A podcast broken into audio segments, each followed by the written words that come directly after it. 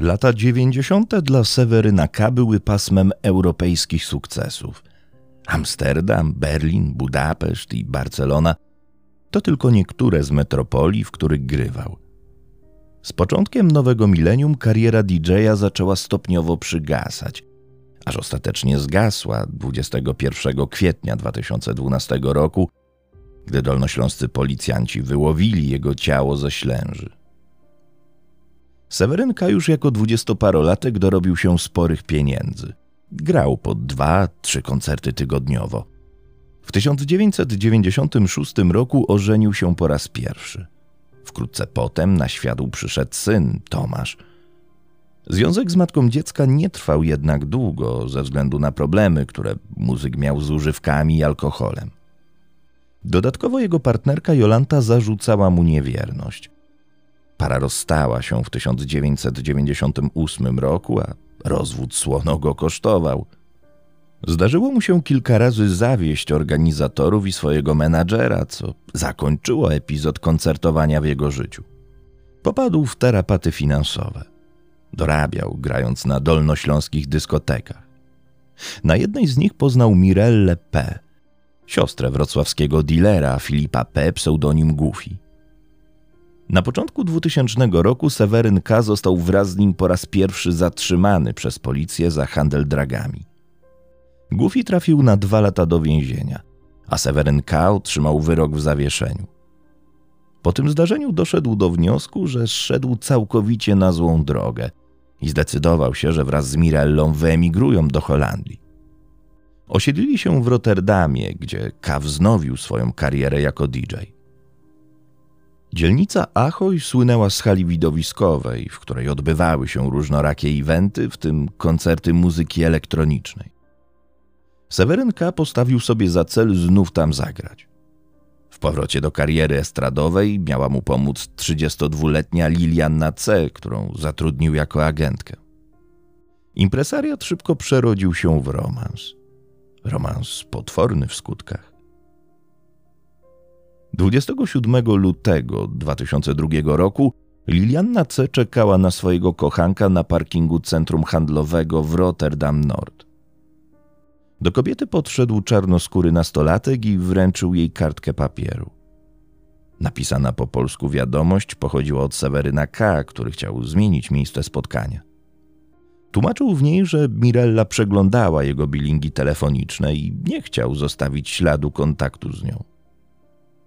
Liliana nie zwróciła uwagi na to absurdalne wyjaśnienie, wsiadła w samochód i pojechała do parku Zestinhofe. Było już ciemno, ale kobiecie wybór tego miejsca na spotkanie nie wydawał się podejrzany. Czekając na Seweryna, usłyszała krzyk dochodzący z parkowej alejki. Kobiecy głos wzywał pomocy.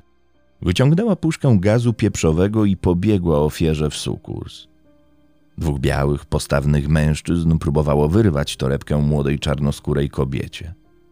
Gdy Lilianna C. zbliżyła się do napastników, natychmiast rozpyliła gaz. Mężczyźni pocierali podrażnione oczy, a ona podeszła do dziewczyny, by spytać, czy nie potrzebuje pomocy. Wtem otrzymała z tyłu potężny cios w głowę. Kiedy leżała na ziemi, zamaskowany napastnik jeszcze kilkukrotnie uderzył ją kijem baseballowym.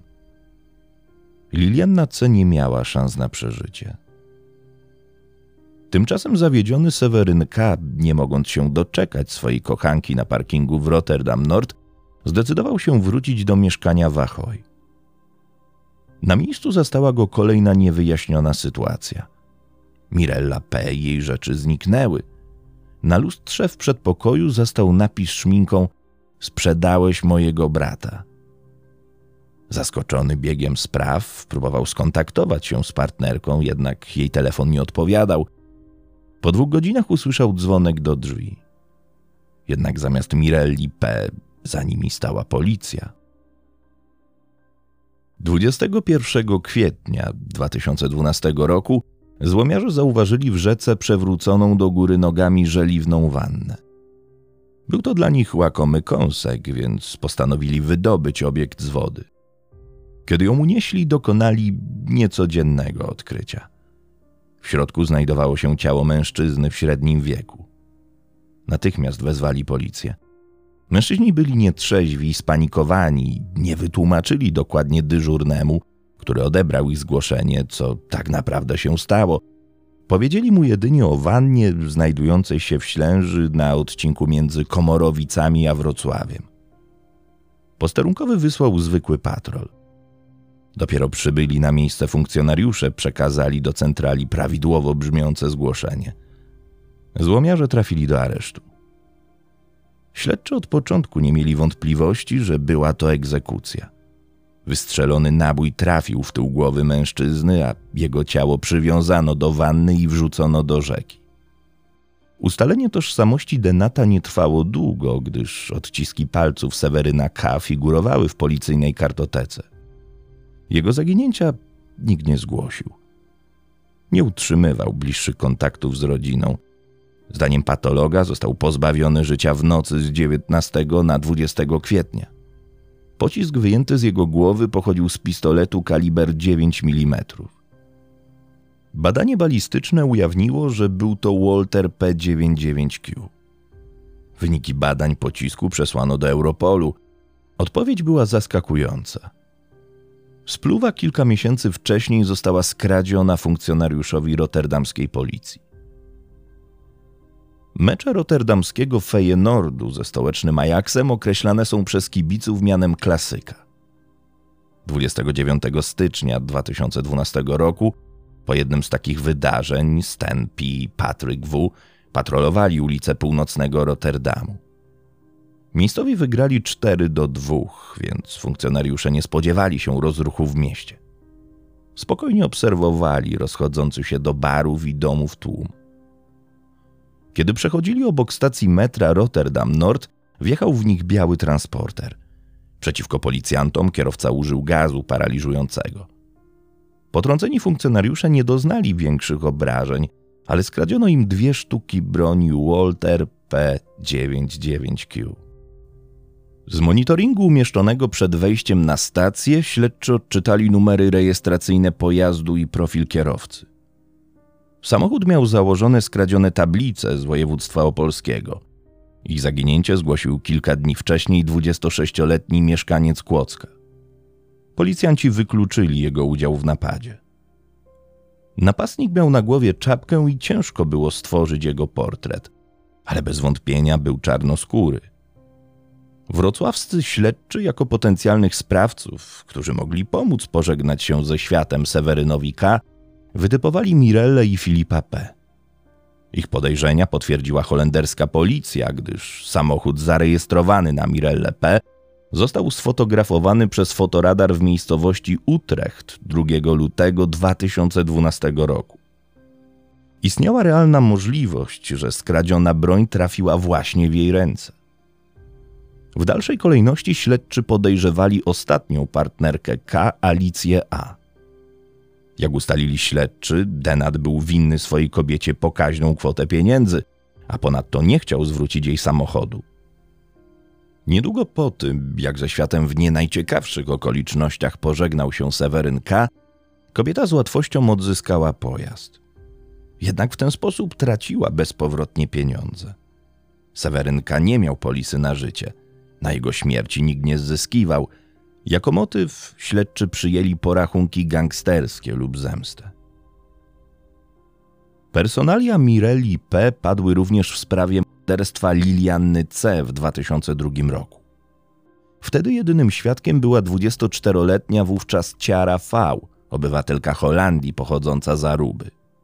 Sprawców napadu na nią nie udało się schwytać, podobnie jak napastnika, który zatłukł na śmierć Polkę.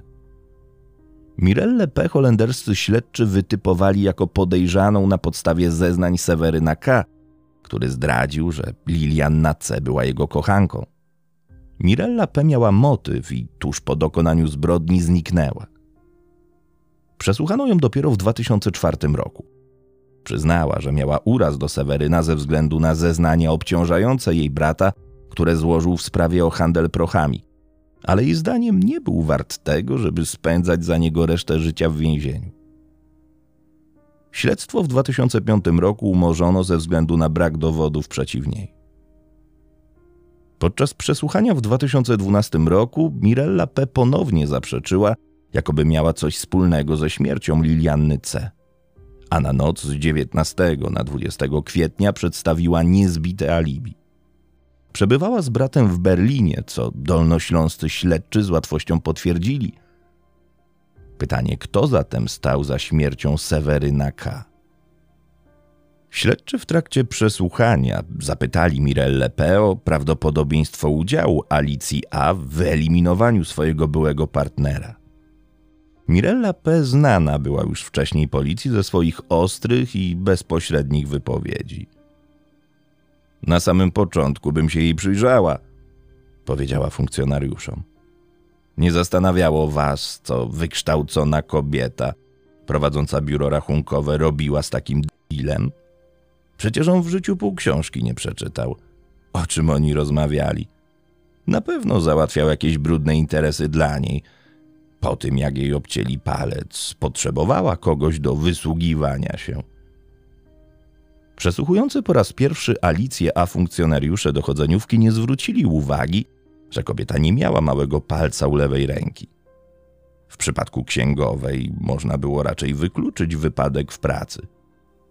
Prowadzących śledztwo zaciekawił ten fakt, jak i dochodzenie prowadzone przeciwko niej. Księgowa była podejrzana o wyłudzenia podatku VAT. Śledczy postanowili odwiedzić kobietę w jej domu. Zanim zdążyli nacisnąć dzwonek, ich uwagę przykuła sterta porozbijanej glazury. Alicja A najwidoczniej remontowała łazienkę. Czy wymieniała także wannę?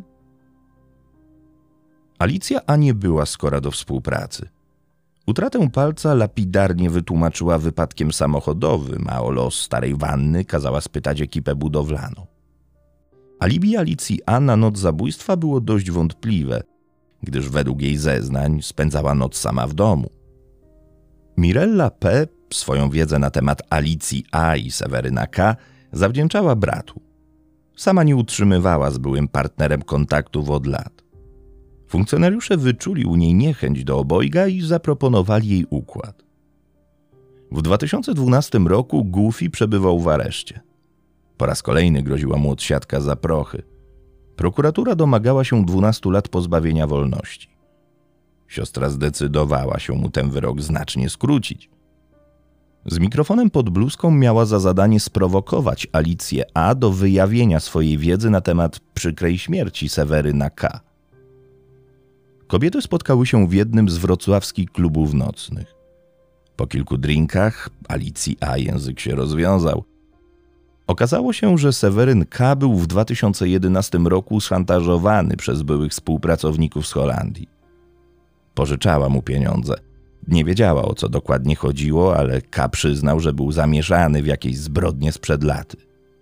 Szantażysta dysponował dowodami przeciwko niemu. Kiedy Alicja przestała w końcu pożyczać mu pieniądze, zaczął się ukrywać.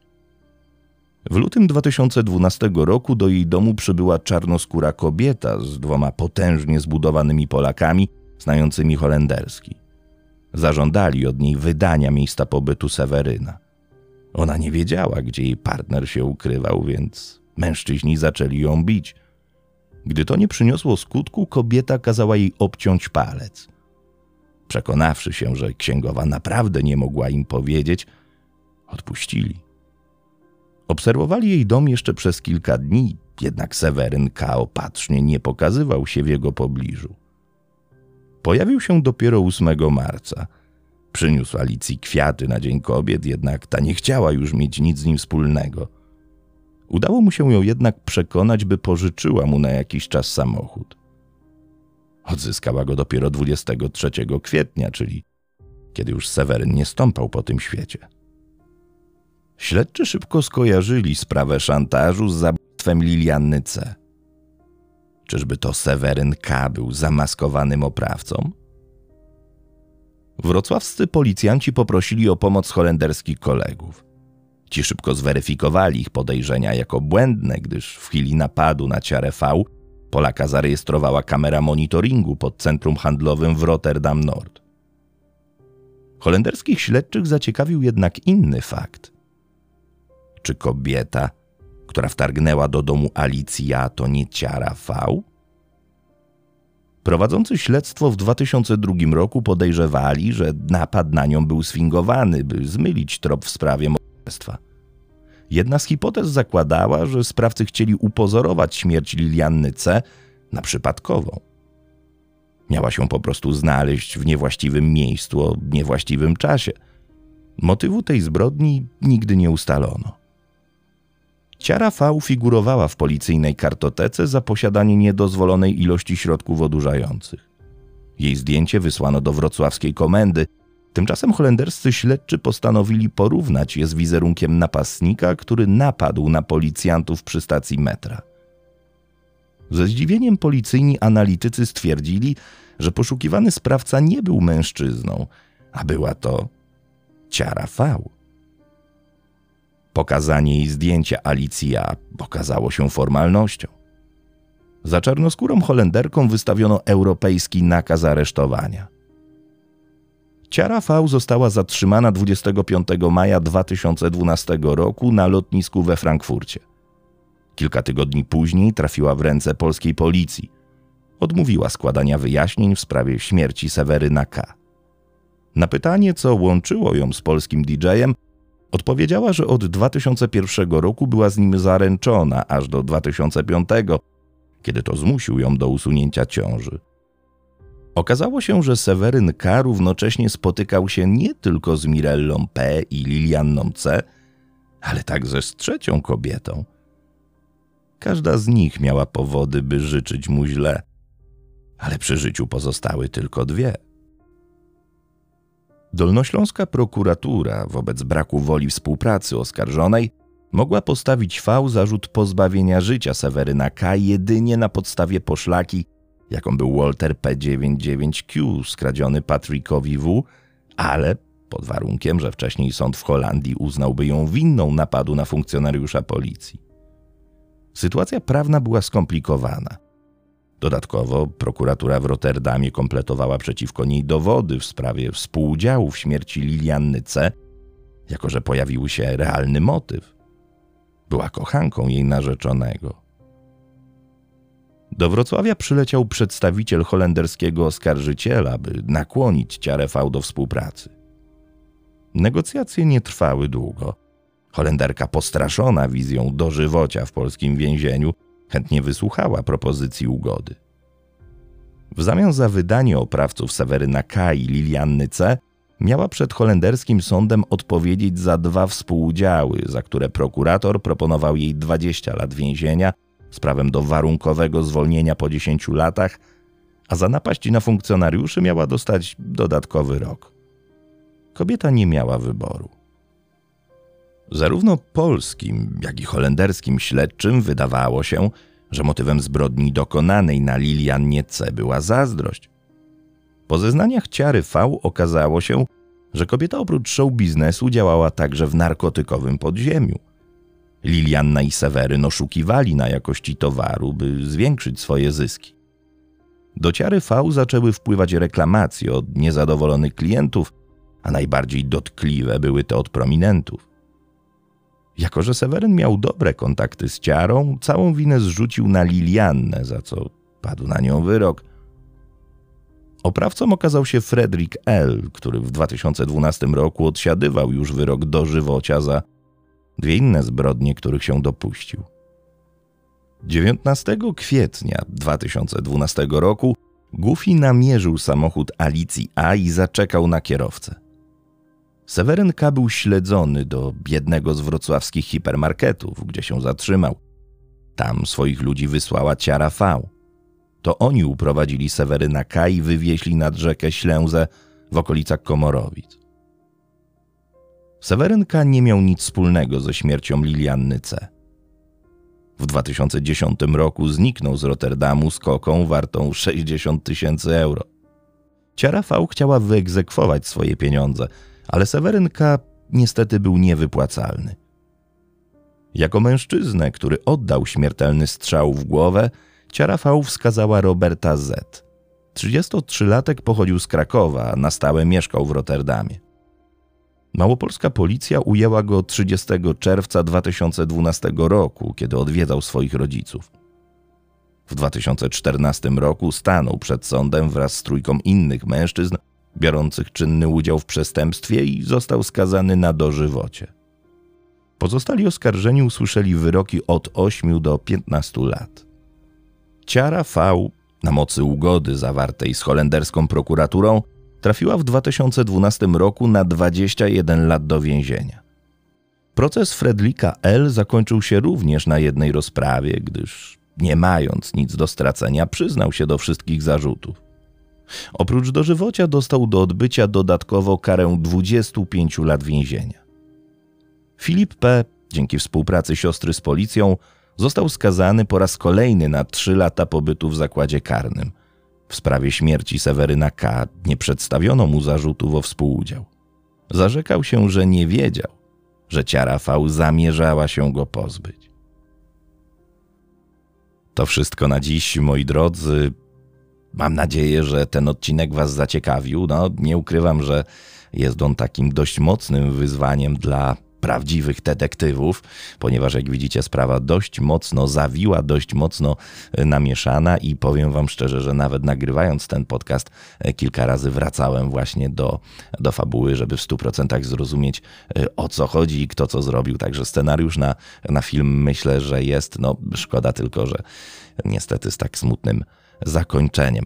Moi drodzy, Konrad y, Szymalak opracował tekst do dzisiejszego odcinka. Powstał on przy współpracy z magazynem Detektyw, czyli kolejna ciekawa, darmowa dla Was y, taka niespodzianka naszej współpracy z detektywem. Ja już pozdrawiam Was bardzo gorąco i do usłyszenia w kolejnym odcinku na kanale Strefa Mroku.